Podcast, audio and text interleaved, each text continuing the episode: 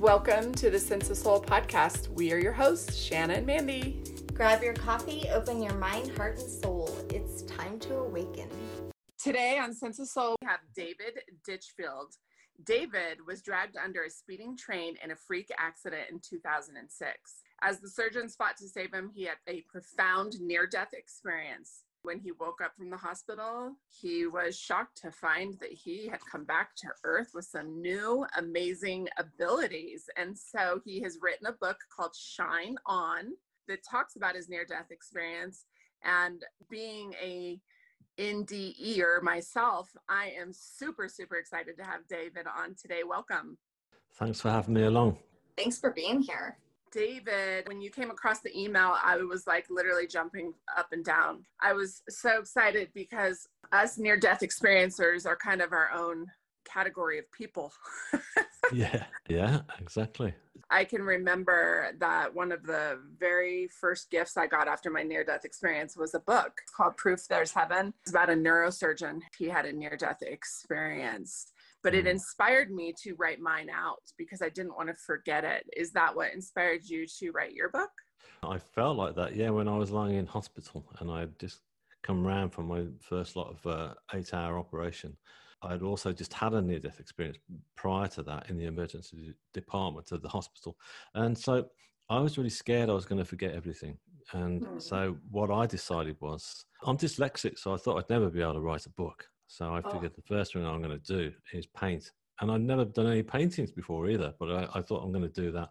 So I decided that's what I would do. So I started painting what I'd seen in the afterlife uh, on huge canvases. That's what I thought. It's got to be like the big um, Renaissance paintings that you see in Rome in the Vatican, which you know, hang all over the ceilings and walls. You know, so it's a big dramatic thing that happens, and I thought it's got to be told in the best possible way. So yeah, so I started off by painting.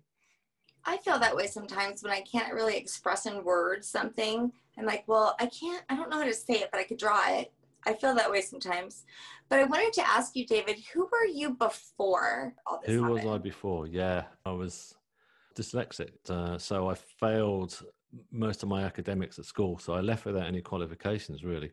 I'd moved to London.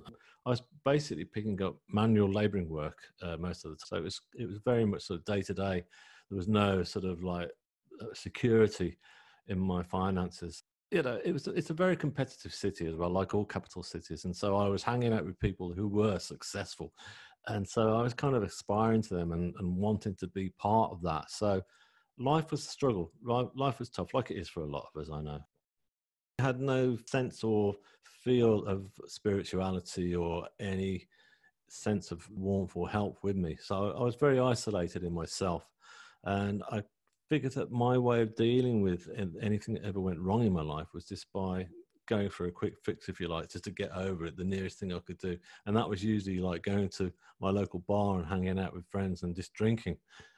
So, what led you to this accident? Can you talk about the accident? Well, basically, yeah. Um, as I say, I got to the point where I was so down on my luck, I was broke. I remember opening the fridge once one day, and I looked in the refrigerator, and there was just nothing, no food in there, just a bottle of beer.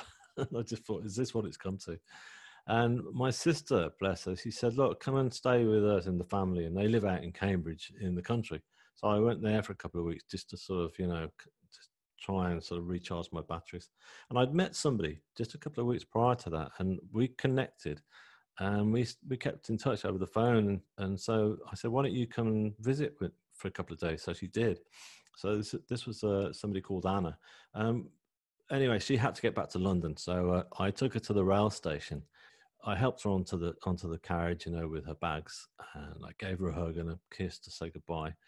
And at that point, I heard the buzzers going for the the doors to close, you know. So I remember Anna saying, "Come on, you better get off." I was going, "Yeah, yeah, I'm going." You know, one last hug, and then as I stepped back, the doors closed and then uh, my coat got trapped in the bottom of the you know it was like a three quarter length coat and, it, and, i just couldn't pull it out. No there was no way it was going to come out so uh, oh my god.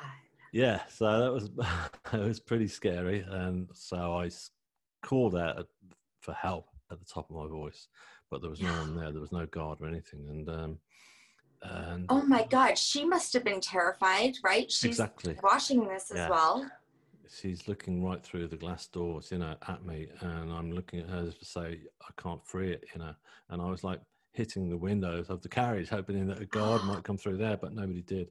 And then Oh we heard the engines rev up, and I remember I looked into Anna's eyes, and I just saw the look of, of horror in her face, and then I thought, wow, you know, this is it. I'm going to die. I just thought because there's no way I'm going to get free of this. And so the train pulled out the station at terrific pace. You know, you don't realize just how fast they pull out of stations. You know, because you don't when you're on one. You're just looking at your phone or whatever, aren't you? You don't really care. You know, but when you are trapped, it's uh, it's very frightening the speed it accelerates at. I lost my footing. I got dragged along the platform and then I got pulled between the space of the platform edge and the train itself. And then down I went. Visualize the edge of the platform and then the actual, yeah, then the actual train carriages itself were just, were just flying by and I'm still attached to it. So Oh I got sucked God. into the, into that space and I got Oh. pulled under and I got thrown in, you know, under the wheels and I was just tossed around basically from pillar to post. And, uh, it was, it was just, um, a violent moment to say the very least. And Were you Um, conscious to a lot of it? yeah, throughout the whole thing, I didn't lose conscious uh, at all. Uh, Oh, God. Do you have a lot of PTSD over this? yeah, I mean, I've had an awful lot of therapy to deal with that. but, Okay, um, okay, but good. Yeah, but most certainly, yeah, I do.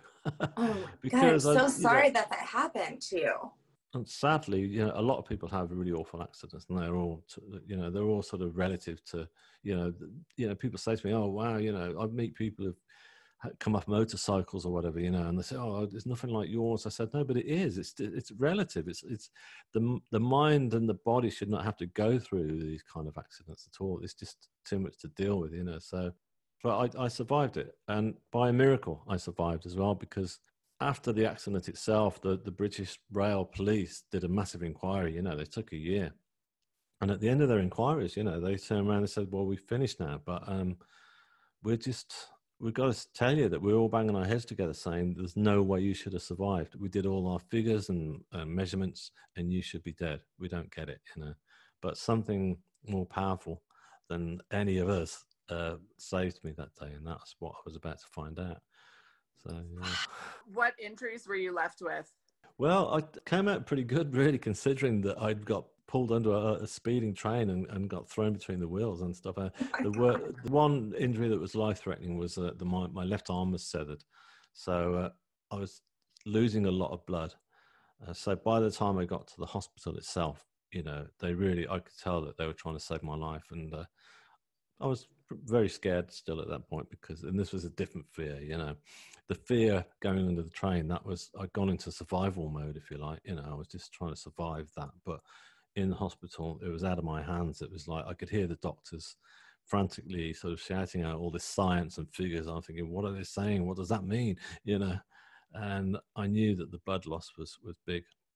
And uh, my family arrived really quick as well. It's, it's it was unbelievable how quick they managed to get to the hospital.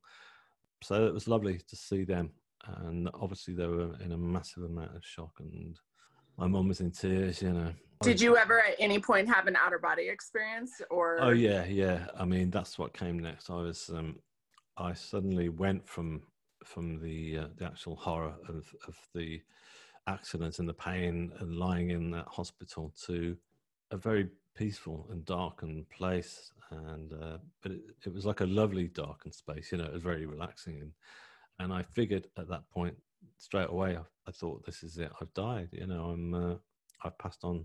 I didn't resist it. I didn't. I know that some people do. I've done obviously done a lot of more research into NDEs, and some people do resist it and they want to come back because they've got family they want to stay around for. But it's not like I wanted to die at all at that point. But uh, I was just so comfortable with with where I was that just that I just wanted to embrace it. You know, at that point. Do you have a choice to come back or stay? Um, no, I didn't have a choice. No, I mean, as as, Okay. the- as my NDE uh, unfolded, there was lots of various elements to it that happened, and, and there was a lot of knowledge and intuition that was coming through, you know, telepathy that was coming through while I was there, and I just figured that as much as I was quite happy to stay where I was, and the, the more I was seeing and the more I was taking in, it was just beautiful that they decided uh, to send me back. So it wasn't my choice, but I didn't regret that choice either. You know, um, when I first did come back from it all, it was a shock, you know, because all the pain had come rushing straight back through me and all the anxiety was all there again. But um, in your book shine on you go into great detail about exactly what you saw and experienced. Yeah, so we don't exactly. want to spoil the book for the listeners. But when you say right. telepathic was that from angels? Was that god? Was that people you'd known that had passed away? Or who were you getting this information from? You said they. Yeah they because initially uh, well i was greeted with one guide I call um, at first, which is like my my guardian angel, if you like. This guide was neither male nor female, so an androgynous being. Very sort of it was odd because I felt like I'd known this this person throughout the whole of my life and beyond. You know, sometimes if you go to a, a party or whatever and you just get chatting to someone you've never met before, but you just hit it off and I don't mean like you know, like you're attracted to them. Well, maybe you might be, but uh, a bit, but you know, you just get that connection yeah. where you chat and you feel like I've known you. I feel like I've known you for years, like that. But it was a lot deeper, a lot deeper than that. So yeah, most of the telepathy was coming through that, and then uh, two other females that, as well that I encountered uh, were were there, and I didn't know them, but they were healing me, and there was there was an awful lot of warmth coming from them. The one to my right was very much I'd, I'd, describe as being sort of European, I guess, with she had long brown hair, and I remember she just had a very plain, simple brown dress on. And then the girl uh, to my left was more Asian Indian or, or American Indian, I'd say. Yeah, I couldn't decipher whether it was either of one, but they were. But she was wearing more of a, a, a traditional dress as well, which was which was really lovely.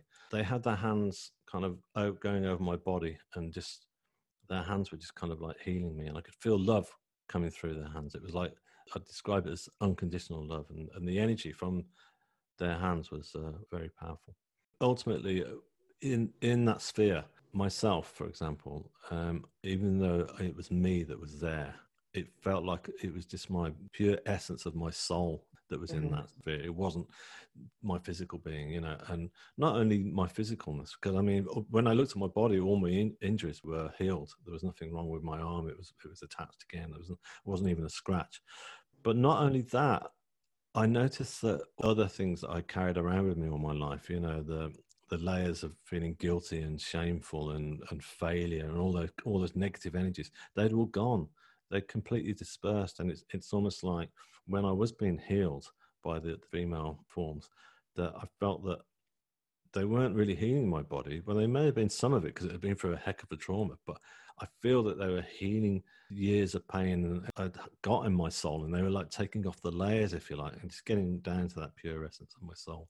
So, if that's the case, those beings of light will be they will be just pure essence of soul themselves. You know, so it doesn't matter about sexuality, whether they're male or female. I guess. Mm. Wow. Were you in a earthly dimension? Like, did it look like Earth around? Did you see, or were you just more focused on your angels? The one thing that did uh, have an earthly appearance about it was that I I discovered that I was laid on like a huge slate rock. It's like a huge medieval altar, if you like, and it was like very comfortable to lie on, which is strange because I'd noticed I was no longer clothed either. But and but also I was covered in a blue sort of uh, satin or silk sort of sheet. So those were the one things that I noticed that were. Other than that, I realised that I wasn't in a darkened room, as it were, that I was actually in the universe itself because I saw some amazing sights and some amazing parts of the universe as well. I did see, you asked me about God as well. So I mm-hmm. saw God, but it wasn't in the form of what I'd always believed that God would look like, i.e., you know, a guy with a beard up in the sky uh, that, that, we see, you know, paintings or whatever, but um, or whatever our faith may be, you know, it's normally in a human kind of form, isn't it, God? And, and um, but this was actually the tunnel of white light that most people talk about in near-death experiences. tunnel that I saw was just so powerful and it was huge and it was just coming towards me and getting closer and closer. And it was surrounded by flames that were just slowly rotating around. And I just felt in awe of this sight because it wasn't at all frightening because, as I say, I've got no sense of any negative feelings. And I was just going, wow. And I just knew again the telepathy that was coming from that because the energy was just so powerful that I just thought, this is it. This is the source of all creation. This is where it all comes from. This is God. So yeah, interesting because it's uh, you know it's as clear as it as if it's just happened. I would describe near-death experiences as being ultra real. You know, even though it's a different dimension and it's as real as I'm talking to you two guys now, that it's a different dimension. And the fact that I was scared I was going to forget it was I had nothing to fear really because I, I never have. And every time I discuss it, I'm almost back in that realm. I'm there, you know. Yeah. Whenever I speak about mine too, I, I just get like over my entire body chills. I get very emotional. I get almost nervous in my throat we have a lot of similarities in our experiences. As, you know, I was greeted by five women, angels as well. I saw places that are almost undescribable. Do you find that you have a hard time articulating words that fit what you experienced and saw because they're beyond any words in a dictionary? um, yeah, sometimes I do. I mean, I mean, I've been talking about it a fair few times now. So, so each time I do, I'm finding that I'm managing to fill those gaps that are yeah. hard to put across because it's just really hard to find words that can portray exactly the amount of love you feel. Yeah, yeah, it it is actually, yeah. And like I was talking about the energy that was coming through, mm-hmm. I described that as a, a, sensation of like every molecule of my body was actually vibrating with this love, you know, and it's just so powerful. And also the love, it's a different type of love. And I've described it, and I still do, as being all the different types of love you've experienced throughout your life, whether it's from your mother, father, your pet cat, or your lover, or whatever. And it's all those different types of love. And they're all condensed into that energy that's coming through. That's how it felt to me, anyhow. Wow. Mm-hmm. I love that. Yeah. Thanks. So this part I have to admit I was really jealous about because I did not come back with any special abilities. no, I did actually. Sure I came back did, with yeah. some mediumship, but I definitely yeah, exactly. did not come back with being able to compose music and I'm not artistic at all. Let's talk about that. I absolutely intrigued. You to this day cannot even write a single note. Yeah, exactly. It's interesting because, like I said, when I did that painting, I just knew from day one. Uh, I thought, right, I'm going to do this painting. I've never done it before. I didn't even think twice about it. It's going to be done. And it's the same with the music. That came about because I started having spiritual healing. Um, that I found that to be really beneficial when this was like right at the beginning when I was in a just come out of hospital. And in those spiritual healing sessions, the healers, there's just, just a very calm atmosphere and they just put their hand, lay their hands on you, on their shoulders or whatever, you know, and they conduct this energy through that they're bringing from either my guides or from their own, you know, and they're healing me. And some of them are clairvoyant and I kept getting just small messages afterwards. The one healer in particular, Joy, who was healing me, she kept saying, Why am I picking up a violin lying across your chest? I was going, I have no idea. And then another one would say, Beethoven, Wagner, you know, I said, mm, No idea. Then one of them turned around one week and said, Look, they're telling me you're going to write a piece of music about your experience on the other side. And I thought, Okay. So um, I just couldn't play guitar or anything. I I used to try and play guitar, three chord wonder, you know, punk sort of rock or whatever, you know.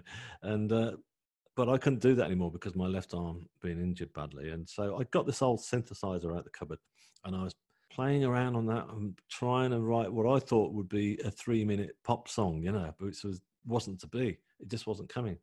And then one day I was just kind of like, I'd literally got a, a movie on the TV and I just got this synthesizer out and this little chord structure came while I was tampering. I thought, oh, wow, that's nice and all I got was a, a, little cassette recorder. So I recorded that little section onto it, and I started building it up and up. And I thought this sounds like it should be played by an orchestra.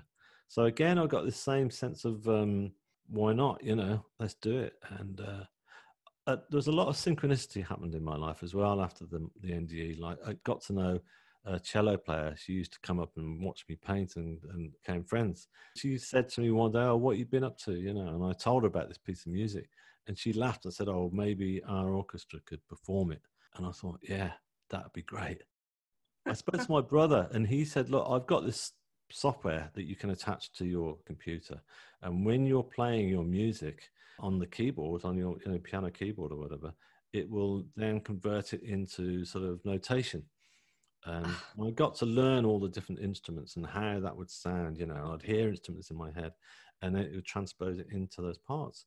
So I got it, the parts all printed off, and I met my friend in the cafe with the conductor from the orchestra, and they they said, "Yeah, we'll do it." So, so it was performed, and um, it was amazing because there was a lot of synchronicity. Again, I was I knew I was being helped. By the way, everything that I do with my paintings and my music, it's not all me. It's not I've suddenly come back and I'm doing this on my own. I'm just what I call channel ideas. I get I get ideas coming through, and they help me to put those ideas onto a canvas and I'm painting or or music to form. And um, but they also helped bring that concert together.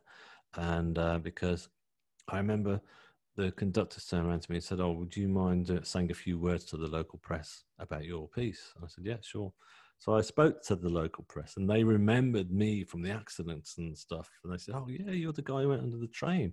So it ended up going on the front page. I said, "This is a great story," you know. So it did, and then the phone didn't stop ringing, and suddenly it went on. Then the BBC came and they wanted to interview me, and then the the concert sold out two weeks in advance, which was. Uh, which is amazing that the orchestra couldn't believe it. They're going, "This is great," you know. So, so wow.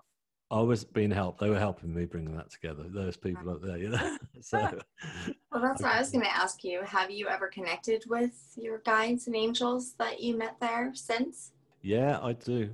Uh, still, I'm not clairvoyant, so I don't actually see them, mm-hmm. um, but I sense their presence, and I know that they're there because I feel that I can call upon them, you know, and I okay. do.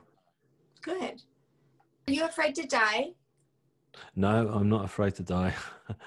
because I've seen what awaits us all, and, and what awaits us is really beautiful. And and not only that, more importantly, it's I know I've got the proof now that life continues on. You know that the soul continues. Yeah, the the body stops and and switches off and decays, but the soul is too powerful just to suddenly just switch off like a light.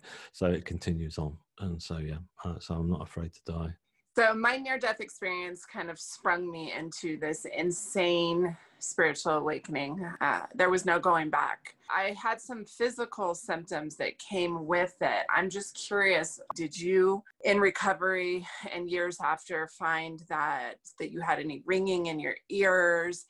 Were your senses heightened? Like what were some physical things that you went through?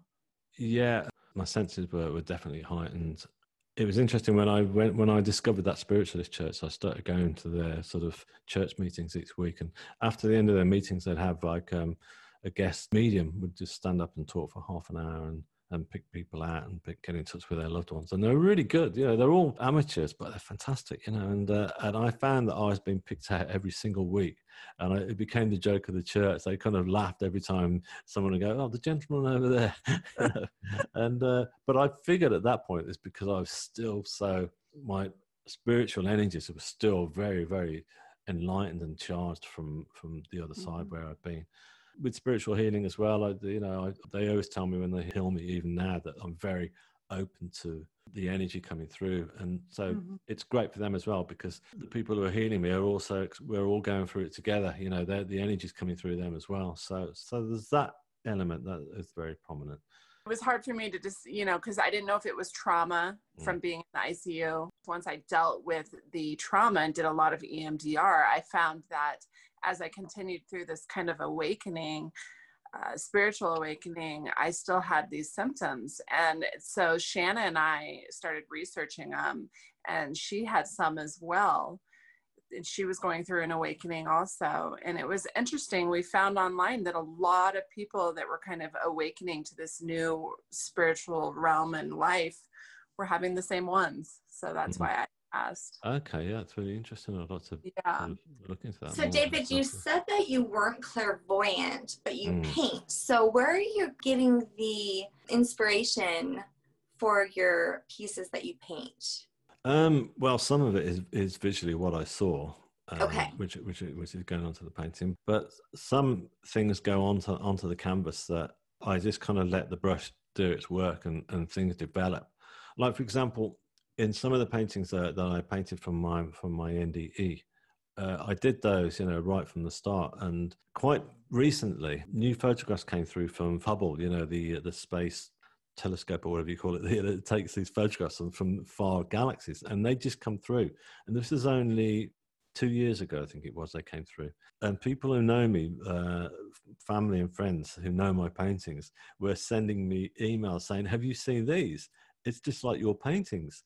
And it actually was. So that was pretty spectacular because I saw that first and I suddenly thought, are people going to buy it if I turn around and say this? But to have a, a, my friends and family turn around and think it as well. So, so I was being led to paint certain bits of which are, as I said, I, I, was very much in space. I was very much in the universe. So, so these were images that had come through from this, from the Hubble, which is very recent. So it was again affirmation. So, but with the music, it's the same thing that you know that I wanted the the um, the music to be about my journey. I just wanted to give a different dimension, a different take. I wanted people to try and get what it's like to have a near death experience and what I experienced on the other side. As we talked earlier about sometimes struggling for words, I thought with mm. music, people can absorb music and they can get their take on it, and they did. And it's great because people get back to me now who hear my music because it's on my website, so I I stream it for free, and I, and it's great. People getting back and saying, wow, I picked up blah blah blah. This this, this moment in the second uh, you know movement that felt I got this. I was going, that's exactly it. But I didn't I didn't plan it out. You know, I didn't say right. This is going to be the first movement, and the second one's going to be like this. I just let it all flow, and the ideas come through. Again, I knew nothing about. I mean, I've met classically trained people like conductors of orchestras and stuff like that and they say to me i wouldn't even attempt to, to write a symphony. I don't know how you did this. And so it's it's a mystery but wow. it's, a, it's a lovely mystery. What did your recovery look like? Because i know my recovery i was forced to be mindful and slow down and i think that had a lot to do with teaching me to be present and that's where a lot of my awakening came because in my life before that i was very very busy all the time. I was a big partier. I was always like on the move. I, I wasn't comfortable in my own skin. So yeah. after my near death experience i was literally forced to be mindful because i couldn't lift my arms. I couldn't feed myself. Can you relate? Yeah i can totally relate with that because um, one thing I, I hadn't anticipated, and that was when I'd come back from the near death experience, I was so charged with love and positive energy, and I was radiating that out to people, if you like, um, that I felt great. Uh, but that was I was in a safe place because I was in hospital, and then once I came out of hospital, I was recovering in my sister's home. So I was in that lovely safe bubble. So it was great. But as soon as I left uh, and I got my own apartment, I suddenly had to take on some legal stuff as well, and then I just couldn't deal with it, and I kind of had a meltdown. To be honest with you, I just felt I just I was just too I wasn't guarded. You know, I was just wide open. I was just this massive sensitive energy of of love. Mm. And then the world isn't like that, you know. The world as we all know, the, the the world can just come out and just try and pull me straight down to my knees.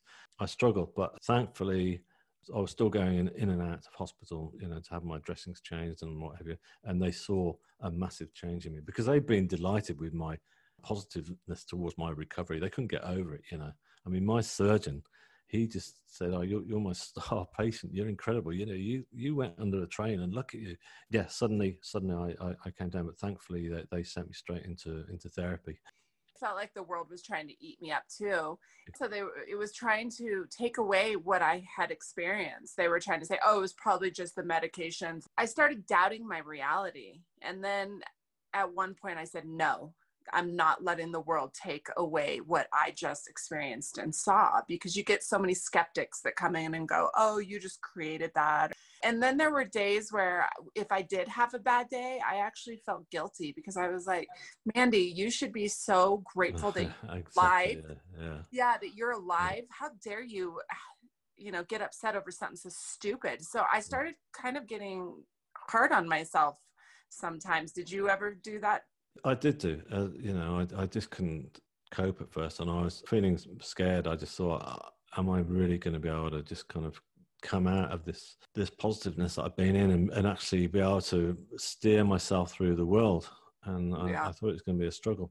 And actually, it, I, it was a mixture of having therapy, but actually having the spiritual healing and spiritual advice as well, because uh, I also met a spiritual healer who, who helped me a lot and she said to me, "Do you know what?" In fact, a lot of them said to me when I was going for spiritual healing, they said that you've got to learn to protect yourself. And I didn't understand what that meant at first, but I do now. But they just said that you're far too open. So it took a while to deal with it. But again, I, inside, I got a determination not to let it beat me. Thankfully, I didn't have too many, hardly anybody really turn around and question what had happened and say, oh, you know, it was a medication. The, the hospital I was in, it's like a university hospital. And they started doing studies into near death experiences. So they got scientists who were, who'd come into the hospital and they were trying to, you know, sort of um, look at it from that angle. And so the BBC uh, radio station phoned me up and said, Look, would you come on the show and talk about it, your experience? I said, Yeah, sure. I went on that show. I don't know if you had them in the States called drive time shows. So they're kind of like very upbeat and everything's kind of, hey, you know, it's going to be a great day. You know, the sun's shining. We're going to keep pumping the music. It's all like that, you know. And Okay. I went on and I just thought, oh, this is all wrong. I thought again, I'm too vulnerable. They're going to eat me alive. Oh. So um, this guy introduced me. So he's going to be uh, David. He, he had a near death experience. You know, it was all uh, already doubting it. You know, he's going to be on after the news. And so I thought, here we go. So I went on, and I just started talking about it. And this guy went from being this kind of like drive time flash sort of presenter to saying, "This is amazing," and he was like really drawn in by it. And I knew from that point that yeah. If that guy's going to stop and listen to what I have to say, then that's that was Yeah. a good starting point for me, you know. So, have you ever looked into soul merging, or do you know anything about that? I don't actually know. Yeah. Soul merging. So, there's been cases where have you ever heard of the uh, foreign accent syndrome? No, I'm terrible. I, I, I should do more research. There's so many different Okay, things out there. Probably so- especially go on, carry on. Yeah, there's a really good episode on the network Gaia. There's an episode, and I want to say that it is a lot about past lives, but they also go into what is called soul merging, where sometimes, like midlife in somebody's life, all of a sudden they get like this gift. You know, some people get the gift of um, kind of like I did. I started sewing. Like I had never, I didn't even know what a sewing machine was. In fact, I called Yeah. the little bobbin a bobber for like two years, but someone was like, you know, that's not a bobber. You keep calling it a bobber. and I was like, you know, quilting. Like I probably made like a hundred quilts in like Oh, two wow. years. And you know, I don't know where it came from. But there's also people who have gone under anesthesia or have had episodes in comas or have been knocked out and they wake up and Mm. they have like these new talents. And one of, they call it soul merging. And they have this one that is just incredible, kind of it reminds me of yours. It's called foreign accent syndrome, where they wake up and they have an I've accent heard of that one. Yeah. Yeah. a specific, you know, an accent to very specific places. It's Yeah. amazing. It's not crazy. It's actually very amazing and It's- fascinating. Of course, yeah, it's, it is fantastic. Yeah, it's brilliant. Yeah. So, do you think that he merged, soul merged with Beethoven while he was in his near death experience? well, if, if, that I don't know, but yeah, I, I- mean, I'm, I most certainly do feel that um, I'm merging with, with some of the someone up there who, because I, I never used to listen to classical music. So, I mean, the only classical music I knew was just from from film scores, you know. So I'd know pieces that have been used in films, but I find myself listening to it more now because I find it really relaxing and uh, and it's great. And so I've got to know various pieces, and I'll hear them. I'll put the radio on. I go, wow, that's that sounds like it could be me. That you know what I mean? I don't mean that from an egotistical point of view. What I mean is that I've obviously I've obviously channeled from that composer, and, I'm, and I think I must find out who it is. And so I kind of get to know various composers. And interestingly enough, Wow. on the very first piece that I wrote, you know, I remember when I was at the first rehearsal, and uh, the conductor turned around afterwards and he said, "Oh, I forget what piece it was. I think it was, um, I think it was Delius. I can't remember now, but, it, but he compared it to a, a composer. He said, "Your work sounds very much like this composer," and I said, "I've, I've never heard of him," and he just smiled and thought, "That's that's that's great because you've never heard of this guy, and and I think that you sound like him." So he knew that I was giving it straight, so he loved it. The fact that I'd I'd um, you know picked up so Mhm. Debussy, that was it. He said it, it sounds a bit like Debussy, your your work, and I, and so now I've heard more of Debussy. Although I don't I don't think it actually myself. There's also the um, people who get like organs from other people.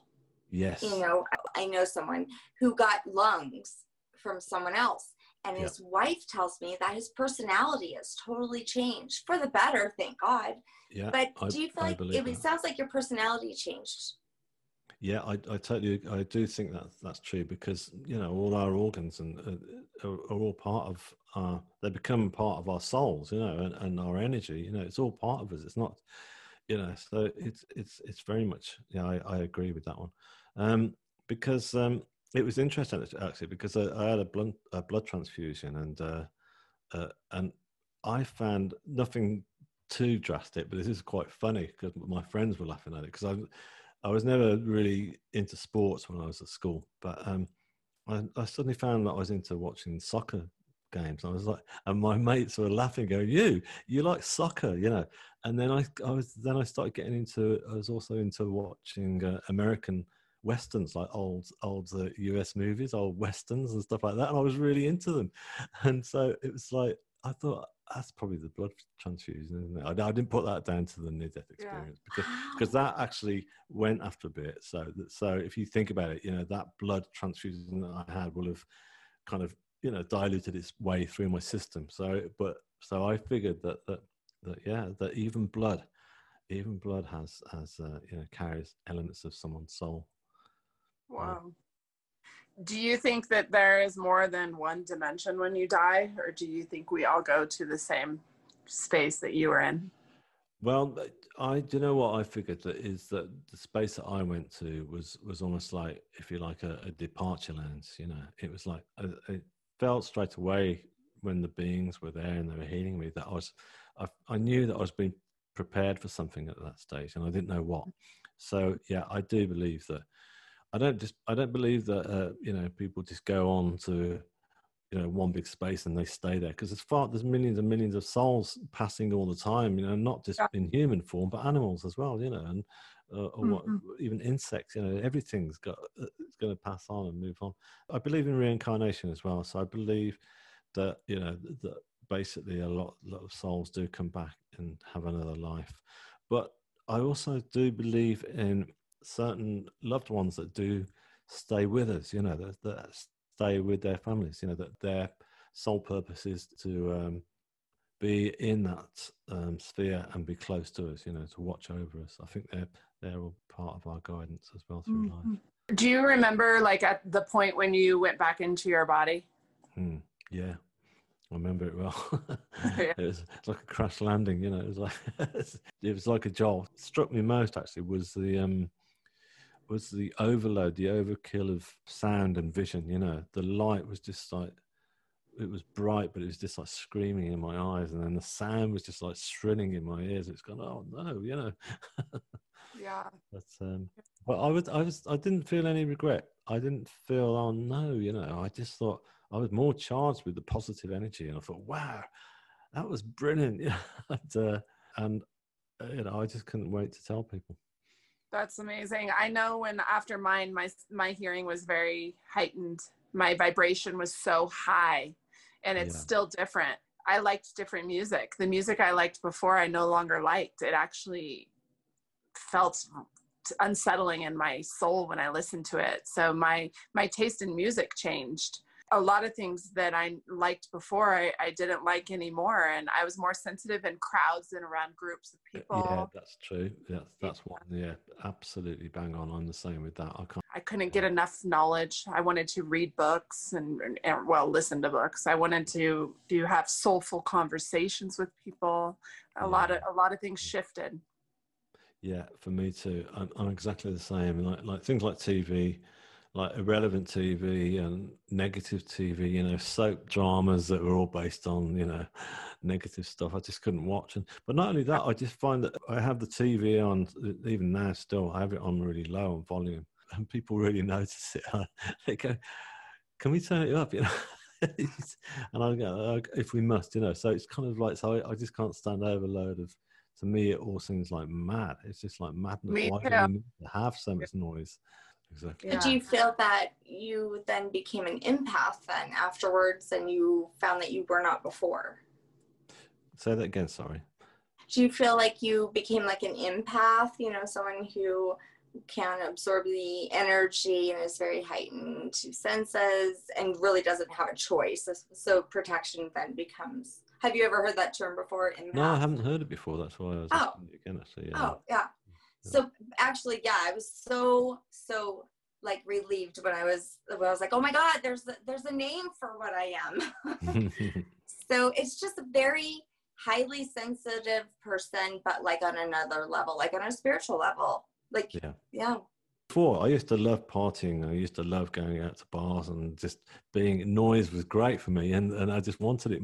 It kind of filled the void, if you like. Anything that was going wrong in my life, anything like that was great. But now it's quite the opposite. That um, I love socializing with people, of course, but um, I get to the stage where it's it can be just too much, and I just think I I really don't feel comfortable being here anymore because it's just it's so loud and especially with with alcohol as well because alcohol ultimately enhances the, people's voices go up and everything goes up everything gets louder and louder and it's, it's, it's kind of like oh this is too much now. It's time to go home. Oh but, um, yes. I can relate another thing I did, yeah, when I the, when I came back was I was very interested not not just in watching football, soccer, and and, westerns, but I was interested in watching interviews and programs uh, and films about uh, astronauts going out to space, space travel, because mm-hmm. I wanted mm. to see what their take was on being out in the universe itself, and I was very delighted to see a lot of the feedback was amazing. I mean, these guys are the ultimate scientists. You've got to be a scientist to, to, go to the moon. You know, you can't just say, "Hey, you know, I'm spiritualist." You know, they'll say, "Well, sorry, back to the back of the queue." You know, you've got to be a scientist to be able to pull that job off. But when they're interviewed afterwards, when they've retired, or even as they're talking straight after the coming back into the Earth's orbit, some of the stuff they were saying was so spiritual. It was beautiful, you know. And I just thought, there you go. They were in the universe itself and they experienced that energy that is part of us. As Einstein said, you know, the energy is constantly moving forward. So I feel, therefore, so are we. And also, the universe wants everything to recreate. You know, it creates all the four seasons the trees the leaves dying and then the growing again the grass growing and, and all the animals reproducing and all these different things that happen. That's all the universe that's bringing that about. And i think that we as as a human race we forget that because we just think well we're really intelligent and we're in charge of our lives uh, which is not true. We're very good at it but we're not in charge of it which has been proven. You know we just had a, a world pandemic you know which is like the whole earth has just gone like that, and everyone's just gone, ah, this can't happen to us. We're in control of, of our destiny. So it's been proven that that's not actually the case. Well, that's fascinating. I love the moon and the stars too. I, I bet you look at the sky a lot differently now. Oh yeah, totally. Yeah, I remember the the night that I was writing the lyrics to, because uh, I wanted to have some lyrics in the third movement of my piece about my near death experience. I'd gone up and I was actually staying in, in a beach house and uh, I'd read in the newspaper the night before that there was going to be a meteor storm and that night at 3 a.m. roughly. So I stayed up for it and I just sat on this little sand dune on my own and it was very calm. And I just watched and it was like this massive display of lights just coming through. I just felt so inspired from just seeing that that it almost took that. me back to that space that I've been in, you know. And the lyrics just came, like the next day I just wrote the lyrics straight off the next wow. So let's talk about your book, Shine On. At first, I'm curious about your co author. So you guys have been friends for a long time. Yeah, that's right. I mean, as I said to you, I'm being dyslexic. I I'd always wanted to write this story, um, but I just mm-hmm. thought it's never going to happen. I thought there's no way I'm going to be able to write a whole book, and it's all there, it's all in there, and it's all inside. And I thought this. So many people say it's a great story. You should write your story. I was going, yeah, if only.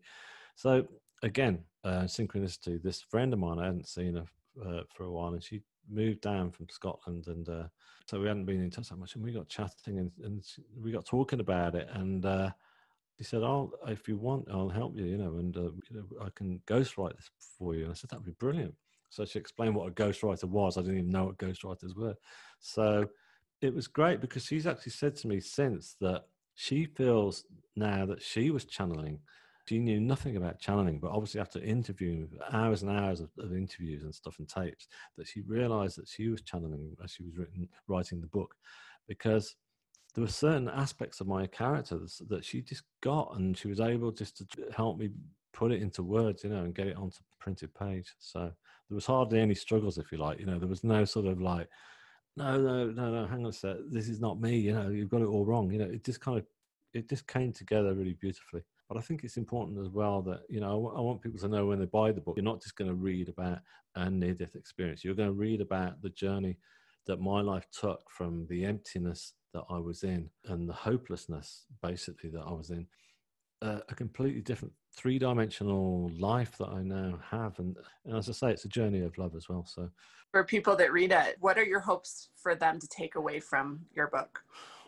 Well, so far, everyone that does read, I mean, it's interesting. You know, I've had people get in touch with me, you know, old schoolmates or whatever and stuff like that, who I never would have thought would have read it, and they said, "Oh, I saw your book, and I've and I bought it, and I read it, and it, and it's fantastic." And they are the kind of blokes that I never thought would even want to talk about spirituality and stuff like that. And and I was going, "Oh, thanks for buying it and reading it." And you know, this one guy, this is only a couple of weeks ago, and he was getting back to me. He was going, "Yeah," he said, "He said my wife's father died two weeks ago, and, and it's helped us both, you know, sort of reevaluate the afterlife. And he said, and you confirmed a lot of thoughts that I had in my own mind, and it's and I just thought that is brilliant. So, I guess you know, ultimately, it I I would love a for people to have no fear of death and and realize that once they've read it that death is not to be feared, but also to try and grasp the importance of, uh, of love and the and the self love um, that is in that story because that's that's really important mm. as well. Yeah. Did you just lose your mother? Yes. I'm so sorry. Oh no, well it, it's a year ago, but it's still really. So sorry for your loss. Oh, thank you. You think that your death prepared you to help deal with your mom's death better? Oh yeah, definitely. Yeah. Uh, when she uh, when she passed, um, I remember we she'd had a heart attack in the afternoon, so you know, she went into hospital, and so I was with her the night before with my sister, and she was fine. You know, she'd survived the heart attack; it wasn't a serious one. And um, but uh, and my mum had Alzheimer's as well, so it's kind of like that night before she seemed more lucid than uh, it was like our old mum was back, you know, and we just had a really beautiful time. We just kept telling each other how much we loved each other. So that was like brilliant closure, having that moment. And then I got a phone call early the next morning from the hospital and I knew it was bad news, you know, and you get a phone call. and uh, the doctor came on the phone. He said, Your mum's had a massive heart attack. I think you better come in. I said, Yeah. So I jumped in the car and uh, I turned on the ignition. And a piece of classical music that I have got to like, which is by uh, Mahler, and it's Mahler's Fifth Symphony, came on. And it was right from the opening chords as soon as I turned on the engine. And I knew at that point that mum had gone. I just thought, oh, she's gone. I thought either she or my guides have put that on because I got a 20 minute drive to the hospital and they put this on to calm me and, and it wow. did calm me. And I, yeah, I, of course, a physical loss. You know, I lost my mum who brought me into the world, and I loved her, and I and I grieved for her, which I'm glad I did, of course, yes. And but I knew ultimately. I remember saying to her, I said I went in to see after she died and stuff, and and I just stroked her head and I said, Well, mum, you know, I, I know where you are now and you're going to love it there. And I just said it total hand on heart. I was completely convinced and happy that she, she would love it. And, and she was also away from this awful Alzheimer's uh, as well. So it was yeah. great free of that, you know. So, so there was a kind of, there was a, a moment of beauty in, in it as well. Yeah. Uh, oh, well, I'm so sorry. That's a beautiful story, though. I'm glad that your guides are so there for you, placing that moment of peace for you, you know, on your way to see your mother. Yeah, yeah, I know. Will you share your website where people learn more about your story and your book and listen to your music? Yeah, so my website is called shineonthestory.com. So if you go there, you can you can stream the the first symphony for free. You can listen to that uh, to your heart's content. And you can look at my paintings. And then if you want to follow me on Instagram or Facebook or YouTube or whatever, yeah, there's a channel there. You can you can find the links on the website as well. You can also click on. You can buy the book there, which will take you probably. Well, it'll take it to your wherever you are in the world. It'll take it to your Amazon outlet or what have you. Did you draw the art for your book? Yes, yes, I did do. Yeah. Oh yeah, I had to do the cover. Yeah. So yeah. So, yeah. so that's me So here in America, people always use the saying, um, like uh, comatose, like, oh, I, I feel like I'm comatose today, like really tired. And I'm like, no, you can't use that because I've actually been in a coma. Um, another one they always use is today I feel like I was hit by a train. And so you're probably like, no, you cannot use that either. I've actually hit by a train. People are doing it all the time, but it just makes me laugh actually. Yeah, oh. You know, because they apologise straight away. They'll do. Well, I did it myself. I went off the tracks a bit there, kind of thing. You know, oh, oh, I've done it myself. Well, it has been such a pleasure. Thank you for sharing your story. You're welcome. I'll just, if people do want to, that I'm, I'm offering like the first chapter for free on my website. So if people, you know, are curious and they want to have a look at that first before buying, they can do that. So if you click on my website, you know, shineonthestory.com, you'll see, you'll just see this big blue thing. It says first chapter free download. So do have a, have a look if you want. And now it's time for break that shit down. Stop and be in the moment, you know. Just forget about the past. The, the past is gone and it doesn't actually exist. It doesn't belong to you anymore. And also, so is the future. The future doesn't exist. We don't know what the future holds. So don't spend time thinking about it now. Just enjoy the presence. And if you do that, you'll suddenly realize that actually the present's quite a good place to be. And it's no matter what's going on in the world, pandemic, whatever, if you stop and look around you in this present moment, it's all right. It's okay. So that's what I'll, I'll leave it. That's perfect. Shannon does that all the time. Thank you so much for being with us. We really appreciate Pleasure. your time. Thank you so much for, for yeah, inviting I, me along. It's, it's been great chatting with you both, really. You know, yes, been... I'm sure you're ready for dinner now. We're keeping oh, you God, up. I'm fine. No, I could just carry on chatting to you two guys all evening. I'm enjoying it. So, no. Thank you so much. Appreciate and- you both as well. Thanks so much.